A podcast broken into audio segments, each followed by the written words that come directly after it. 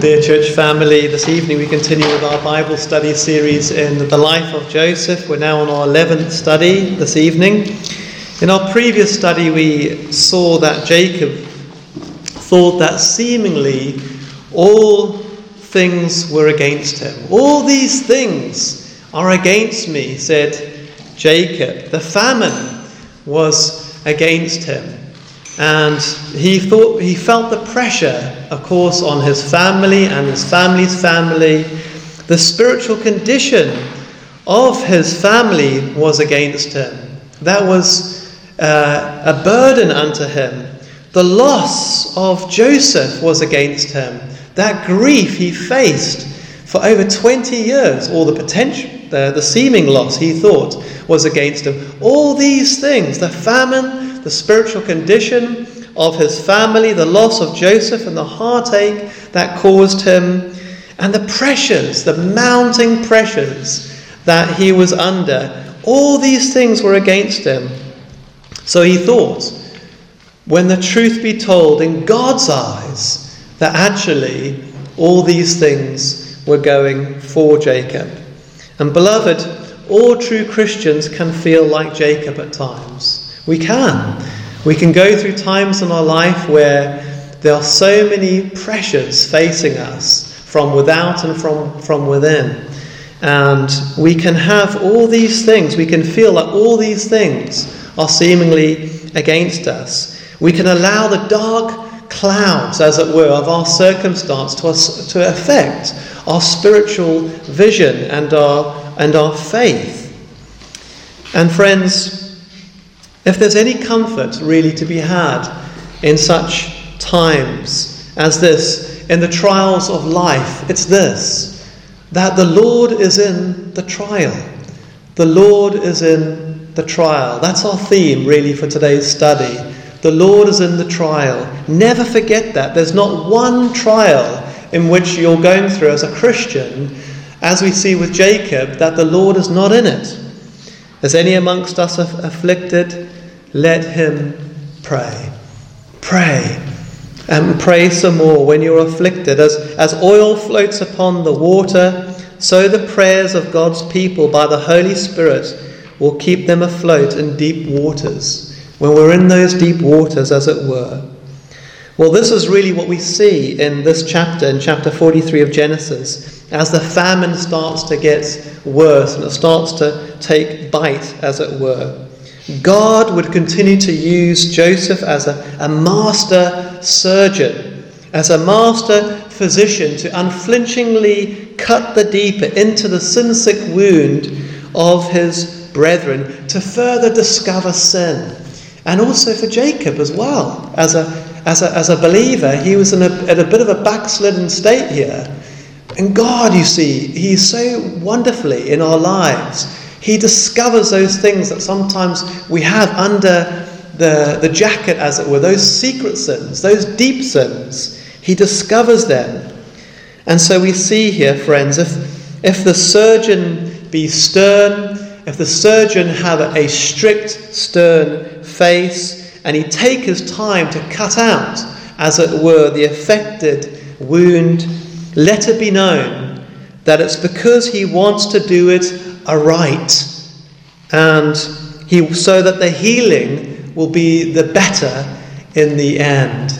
Let's not believe in this easy believism, this, this facade that's engulfed the West. We must not succumb to this. We see in Genesis 43 and 44 Joseph's final proving and discovering of his brethren. But it must also be said that this is not this is not only to bring them all, by God's grace, to lasting repentance, it's also to help Jacob as well here. Israel out of his spiritual complacency as well that he's been in for many years, because it's evident from the beginning of this passage that he's forgotten about God's promises to him that he made to him at Bethel and at Peniel. He's forgotten about them. He's, there's a, a bitterness in his heart here. As the famine worsens in verses 1 through 7, we see that God's covenanted family are starting to run out of corn again, starting to bite. Jacob tells his sons to go to Egypt again to buy corn. And we see Judah reminding his father that they cannot go unless Benjamin is with them. And you see Jacob's holding on to Benjamin, as it were. He, he, he's, he's so guarding Benjamin. Benjamin's so precious to him. And you can understand why, couldn't you, from everything that transpired in the last 20 years, the, the, the, the, the sin of his family. And so he's, he's kind of in this, this, this spirit where he's holding on to him. But in verse 6, we see again how Jacob is so full of this grief and blame of others. Wherefore dealt ye so ill with me, as to tell the man whether ye had, yet you had a, a brother? We see this kind of blame, blaming spirit. Wherefore dealt you so ill with me? Uh, almost as if it's everyone else's fault. He's not looking in his own heart as it were. And he's not looking to the sovereignty of God in this. And Judah, of course, for once, and his brethren, they're actually in the right here. Because they, their intentions were good this time. God was changing their hearts. And Judah, of course, explains the reason why. Well, well he straightly charged us. He, he asked us about um, about our family. He asked us about if we had a brother. He straightly charged us, so he was being honest. You know, for once, Judah was being honest. And we, so we started to see the turning. But Jacob here, so consumed, you see, it would seem, full of blame and really unkindness. And we see here, friends, how that Jacob, for a time, had forgotten about the Lord's precious promises to him. At Bethel in Genesis 28:15 the Lord said to Jacob, "And behold, I am with thee, and I will keep thee in all places whither thou goest, and will bring thee again into this land, for I will not leave thee until I have done that which I have spoken to thee of." And of course, in Peniel as well, when he wrestled with the Lord, and the Lord blessed him. I am with thee and will keep thee in all places whither thou goest, for I will never leave thee. What wonderful promises from the Lord! And these are the same promises that God makes us because the word is forever settled in heaven. We have his promises. And so often, friends, when we have all these pressures and sometimes these, we can fail the Lord and uh, we can fail one another and we can have all these things happen in our life, we can forget about, about God's promises to us. And we can live a joyless Christianity. And we see this really beginning with Jacob. Now, friends, remarkably, we continue to see the grace of God working in Judah's heart here.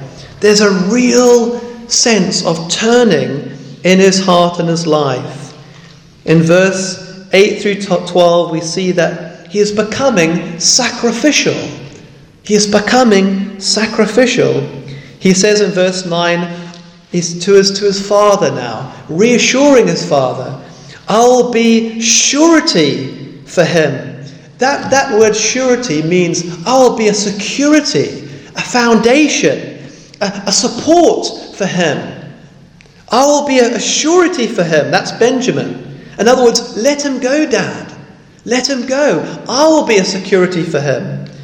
Of my hand shalt thou require him, if I bring him not unto thee and set him before thee. Then let me bear the blame forever. I'm, if anything happens to him, I'm going to be blamed forever. You can blame, put all the blame on me, as it were. And so these reassuring kind words. And that really must have been encouraging to Jacob. Wow, friends, what, what a change of heart from before. From, from Judah, from before, he was, he was hurting God's people. He was hurting God's people, and now he's protecting God's people.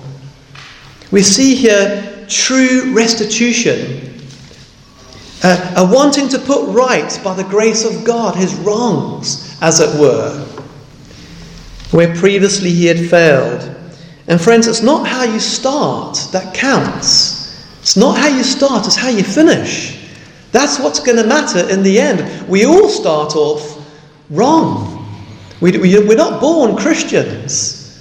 Uh, and even in our Christian lives, we can fail the Lord. But it's how you finish that counts. Saul, of course, uh, he was a religious, very religious, wasn't he? But when that great change happened in his heart, well, no doubt he was the, one of the best, if not the, the best of saints that ever lived, that ever was used of the Lord. He, he hurt God's people, but then he had this love and protection over people. The same with Manasseh, who spilt his own children's blood. Rahab, uh, the, um, the harlot, well, she um, ensnared men with her, her body, didn't she? But then she hid men. She helped men in her house, as it were, because she believed in the God of Israel. You see the transforming effect of belief when, when someone is converted, that it almost has an opposite effect. They want to help God's people. And this is what we're seeing with Judah, this sacrificial, the sacrificial heart now, wanting to help, wanting to reassure Jacob, as a wanting to revive and reassure him. And in verses 11 through 14, it would seem that Judah's kind and reassuring words caused Jacob to hope again and to revive faith again. And perhaps it was seeing Judah's change of heart and his now kind and reassuring words that reminded Jacob of God's mercy.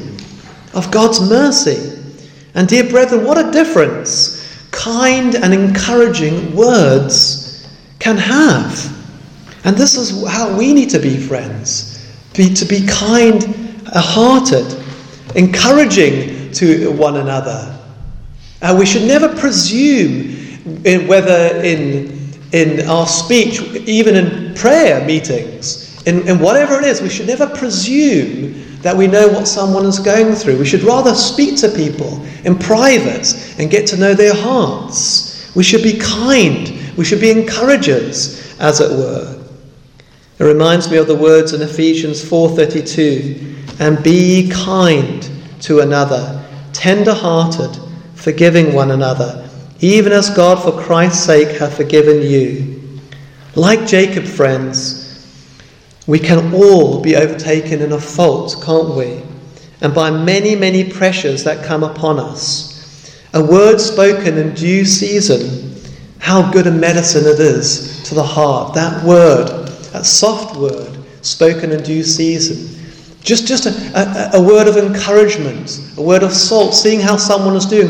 Just an, an email to someone, a phone call to someone to see how they're doing. If we see someone struggling or someone's going under an email, a phone call, uh, just, to, just to see how someone's doing, a, a, a word in, spoken in due season, friends, how good it is.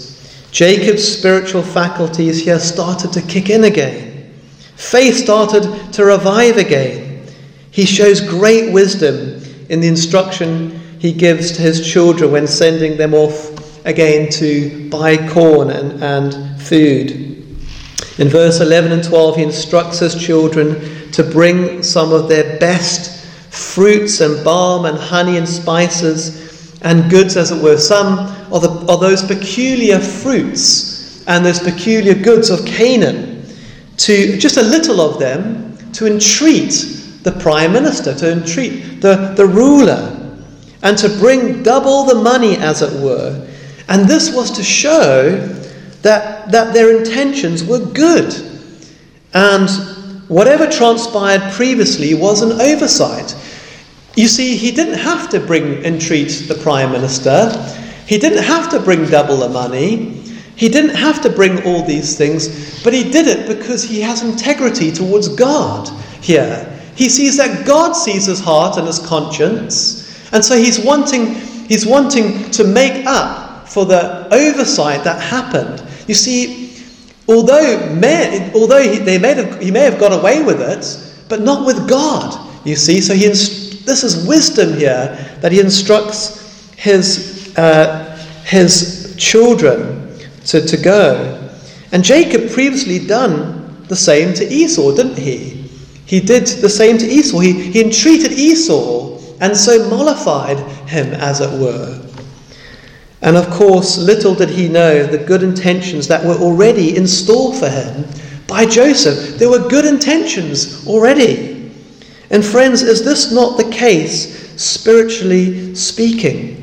When we earnestly entreat the Lord, the King of kings, as it were, the ruler of all, is not his good intentions already upon us, as it were? Even when we, he's the one that even gives us uh, this entreatment, as it were. His good intentions already set upon us. Yea, he has, he has planned it already. And the words of Jeremiah 29 11 really sing true of this. It's such a wonderful passage. For I know the thoughts that I think toward you, saith the Lord, thoughts of peace and not evil, to give you an expected end. What wonderful words and promises the Lord gives to us. In verses 13 and 14, we see the faith of Jacob starts to revive again. He says, Take also your brother and arise Go again unto the man, that's unto Joseph, and God Almighty give you mercy before the man, that he may send away your brother and Benjamin. If I be bereaved of my children, I am bereaved. Wow! Notice here the difference in Jacob's attitude now. The, the, the, the, the attitude has completely changed. Faith here is revived. He's now willing, like Abraham, to give up his beloved son here, as it were. He now, he now, he's, he's now willing to give up Benjamin. Before he wasn't, he was so resistant. Faith has revived. He now points them where to get the bread of life. Go again unto the man. Go to Joseph. Go get the go to the bread of life. Joseph was a, a type, a picture of Christ. Go to the man, as it were. We see reviving faith revives prayer life as well. Jacob sends his children off with a prayer. And God Almighty give you mercy before the man. He sends them off with a prayer. This reviving faith, it comes with reviving prayer. And God Almighty give you mercy before the man, that he may send away your brother. And finally, reviving faith puts, puts all into the sovereign hands of God. He says, If I be bereaved of my children, I am bereaved. Before he's holding on to Benjamin, now his faith has revived, his prayer life has revived. Now he's trusting in the sovereignty of God. He remembers the mercies of God, the promises of God. If I be bereaved of my children, I am bereaved. I'm, I'm, I'm casting it all upon the Lord now. I'm casting my beloved upon the Lord now. We see here these, this, the wonderful reviving faith, how the Lord, when sometimes we can be overcome by all these things, how He can so revive us and revive our prayer life, and so that we trust in His sovereignty. And in verses 15 and 17, Benjamin is sent into Egypt with all the goods with all the goods with his brethren. And no doubt that he was the most precious of goods, wasn't he? That's what Joseph was looking for. Joseph thought, thought so because immediately upon seeing his brethren, we're told in verse 16 that he saw Benjamin with them. He saw Benjamin with them. You see, Joseph wanted to know that his, his brother Benjamin was okay. He loved his brother. He was wanting to see whether his brothers were still mistreating Benjamin and their father. And so he, he went through this exercise of discovering if there, if there was true, truly repentance, if they had turned from these things. And so, under the mighty hand of God, he, he's like a master surgeon. He's, he's digging, he's cutting, as it were, testing them. And by God's grace, bringing them to lasting repentance. And no doubt his bowels yearned for his younger brother. He had discovered that his brother Benjamin was okay. And in verses 16, Joseph says, To the ruler of his house, bring these men home and slay, that is, to make a, to make a meal, uh, to bring in an animal, slay an animal. You can even you could go as far as to say an atonement for them. Um, but to, to kill an animal and make ready, for these men shall dine with me at noon. And the ruler did as Joseph bade. And take note a, a couple of points here, dear friends. Firstly, the perplexity this caused Joseph's brethren. They thought the worst, didn't they? They thought the worst. And generally, those who, of course, who are living in sin or who have, who have got guilt in their past, they think the worst. Yet Joseph's intentions to them were for good. For good. 1 Corinthians 4 5 says, Therefore judge nothing before the time. Let, the, let us never be presumptuous in our judgment. You know, the, the culture which we're living in, friends, is so presumptuous that we're living in. Modern psychology in, in basing decisions upon silly things, the color of someone's car, the outward look of something, basing on certain things. Our judgment as Christians should be on the Word of God. That's what our judgment should be on, and, and nothing else than that. And so we see here, friends, uh, the judgment. Let our judgment not be presumptuous. Let us our judgment be upon the word of the living God. Take note also that Joseph's ethics and his work ethic here, dear friends, is, is clearly on display. It says in verse 16 that he would dine with his brethren at noon. And so we see here the, the need here. His need was he didn't want to immediately leave all his business. He desperately wanted to be with Benjamin uh, and with his brethren. He, there was people that were hungry. There was people that in need. There were people coming from great distances for food, as it were. And that was the priority. And so he didn't, he didn't just give that up, as it were. And so it's quite, this is quite telling that he's, he, he carried on working until the noon, till noon, as it were. And, and there's a principle in this, to, there's a principle in this to us that we must do that which is needful, friends. And, and I'm talking in terms of the, the spiritual sense here. We must put in place those things which spiritually are a priority in our lives. Every day, personally, as Christians, are we putting in place those spiritual things, those spiritual priorities in our personal walk with the Lord, in our family, devote in our family with the Lord, in, in the church life with the Lord, putting those things which are needful. And we see this with Joseph. He, it was needful for him. Yes, he would have, um, no doubt, much preferred gone, gone to be with his brethren, and especially to see Benjamin again, but he was putting in place that which was needful. The people were, and remember, he was a type. People were coming to him for food, as it were. So there's a gospel application here. In verses 17 through 22, we see how Joseph's steward takes his brethren to his house. They're, they are still thinking the worst. They still think that they're being brought to, to, to be questioned. They make their case of their integrity and their, their noble intentions. And in verse 23, one cannot but marvel at Joseph's steward's gracious answer to them and, and, and the Spirit that's within him. He says in verse 23 Peace be to you. Fear not, for, for uh, fear not, your God, and the God of your father have given you treasure in your sacks. This coming from an Egyptian. It would seem that Joseph's godly influence took effect by God's grace upon his steward. He too, it seems, trusted in the Lord Jehovah here. Peace be to you. Fear not.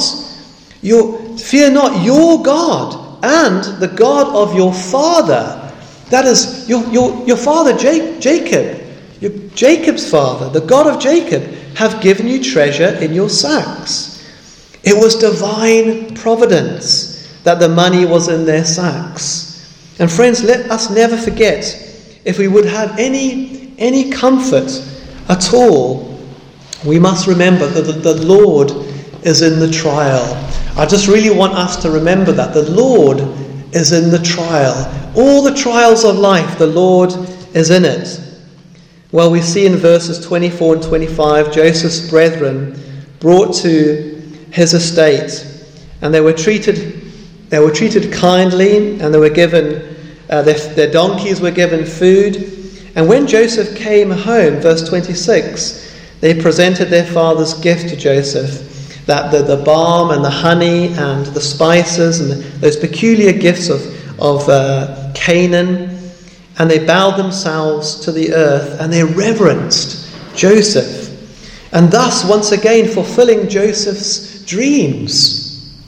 The Lord has always been in the trial. You can imagine what was going through Joseph's heart then when, when this was unfolding. The Lord has been in the trial, in all my trials. All the, the time when I was thrown in the pit, the time where I was false witnessed against in Potiphar's house, all these times, the Lord was in, in them, in all these things. These things weren't in vain, as it were. And in verse 27, Joseph asks, of their welfare, and that, of, and that of his father Jacob, whether he was yet alive. And they answered in verse 28 Thy servant our father is in good health, and he is yet alive. And they bowed down their heads and made obeisance. They reverenced him, as it were. And in verse 26, we're told that Joseph lifted up his eyes and saw his brother Benjamin, his mother's son and said, Is this your youngest brother, of whom ye spake unto me? And he said, God be gracious unto thee, my son. We see here, we can imagine again, we see here something of the language what Joseph speaks about, about his brother. He lifted up his eyes and saw his brother, Benjamin. Verse 29, his mother's son. 20 years he was split from Benjamin. Benjamin, who did not uh, evilly entreat uh, Joseph. And so we have this beautiful pictorial language here. He's lifting up his eyes, almost prayerfully looking at uh, Benjamin. And his, his heart and his, he, his, he's yearning just to embrace Benjamin, but he know he can't at this moment in time. And in verse 30, we're told that Joseph made haste, for his bowels did yearn upon his brother, and he sought where to weep. And he entered into his chamber and wept there. Well, friends, in this do we not see the tender and broken heartedness of Joseph? What all these years must have meant, all these years being separated from his father and his beloved, his beloved brother, from, from the same mother. Uh, his, he, he so yearned for him. And how Joseph loved Benjamin and his father, in whom they cruelly separated. Joseph, of course, could not contain himself. And he found a, a chamber and he wept there, tears, no doubt, of relief and joy that Benjamin is safe. There's tears of joy here and relief that he was, he was well. Friends, gracious weepers do not proclaim their tears. We see here deliberately, we see here how, how Joseph, discreetly as it were, he goes and he, and he weeps in private as it were. This is, this is no show for him. Gracious weepers do not proclaim their tears. Now, sometimes, of course, it's, it's hard, isn't it? It's hard for us to, uh, whether it's in preaching or uh, under the ministry or wherever it is, sometimes it's hard for us not to weep, as it were. But we don't go to the one extreme where we start to have, go to extents where we make a big performance, as it were, a big show. Um, we see here with Jacob, he holds as his, he contains himself and he weeps in private to the Lord, joyfully to the Lord. And what a blessed thing it is to have a heart for God's people and for God's causes, though at times it can be incredibly trying. In the remaining verses, we see Joseph's wisdom and patience in the banquet that he's prepared, that was prepared for both his brethren and the Egyptians. You notice that? There were tables for his brethren and the Egyptians. And then this we see almost a picture of the gospel, do we not? We see how uh, Joseph is with the Egyptians as, as, as well as the, his brethren. And we see here a picture, almost a, a, a, a future picture of how the Lord will bring together both Jew and Gentile in the faith. Of course, we know later on, as we go more upon in our study, we'll see how Joseph reveals himself to his brethren alone, which is a picture of how Christ reveals himself to all true believers as well. And we'll come to see that later on. You see, he did not force Joseph did not force himself, uh, force them to sit together, the Egyptians and the uh, and and his brethren. He, he, he, he knew too well that it was it is the Lord that can join, as it were, Jew and Gentile together. So he shows great wisdom in this, great subtlety in this, as it were. However, once again, this chapter ends really in a, in a subtle test that Joseph gives to his brethren to further discover his brethren's hearts towards Benjamin. He gives Benjamin uh, five times uh, more the amount of food, mess, as it were. Uh, this provision, he gives him five times. That was deliberate. And he did, he did this to determine whether they had the same disposition towards him as they did with Joseph, as it were, with the younger. Would they have the same disposition? Would they be full of envy and jealousy, as it were, and anger and this side of things? If they had, he would keep Benjamin to him again by himself. He would keep Benjamin close to himself. If they, had, they hadn't, by God's grace, the door would be open to bring the whole family, as it were, to Egypt, out of, out of Hebron, out of Canaan, as it were. He wanted to see, of course, the whole family, is hoping, by God's grace, to see the whole family converted. And this is what we see. And he would not have let Benjamin go. But he sees here that they're acting differently. There's a work of grace in their hearts. And this, it would seem, was the key, friends, that God is bringing the future covenant family, as it were, out of, out of Canaan, of Hebron, and he's bringing them into Egypt. And this is a, a, a preparing for the generations, a ripening of the Israel, the nation of Israel, as it were, for the promised land. The, the afflictions that they'll go through in the coming generations is ripening them, as it were, for the promised land. And finally, dear brethren, perhaps just a few words in closing. As believers, we all really, like Jacob, can, can endure times of difficulty and times of severe pressures and trials. If we're not, if we're not mindful and prayerful and on guard daily, it can really cause, it can cause in us a joyless Christianity. let, let us be ever so aware of a spirit of defeatism, as it were, especially in these days that we live in. We have this, this spirit of defeatism, this joyless Christianity, uh, friends. We must be aware of this, and, we, and this is a, a, personal thing within our own hearts. It must begin. Uh, Jacob, for a time, had this kind of joyless, this, this bitterness that he, he was encompassed with, this defeatism, this, this spirit of defeatism. And furthermore, friends, like the transformed Judah, let us be an encourager of fellow believers. Always pray and seek for opportunities to show kindness with those who are struggling in the faith.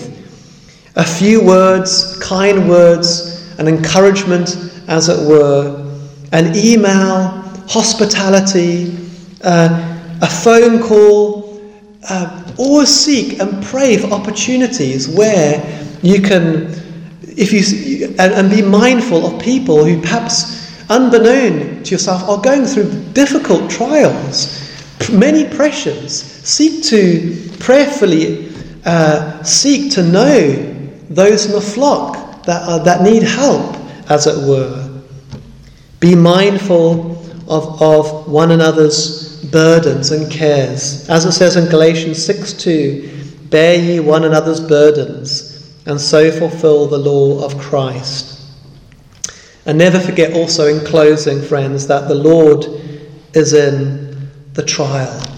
There's, you know, there's never, there's, we can never have any comfort at all if we do not realize that the Lord is always, always in the trial. He was in the trial with Joseph, he was in the trial with Jacob, and he was in the trial with the brethren. He is always, always in our trials. Never be tempted to think otherwise, that God is not in our trials. That's what the devil wants us to think. All these things are against me as it were. The famine is against me, the spiritual condition, all these things, but yet God is in it. If we're trusting in Him and we love Him and we're walking by faith, He's in the trial. And in close, closing with a benediction in 1 Peter 5 10 and 11.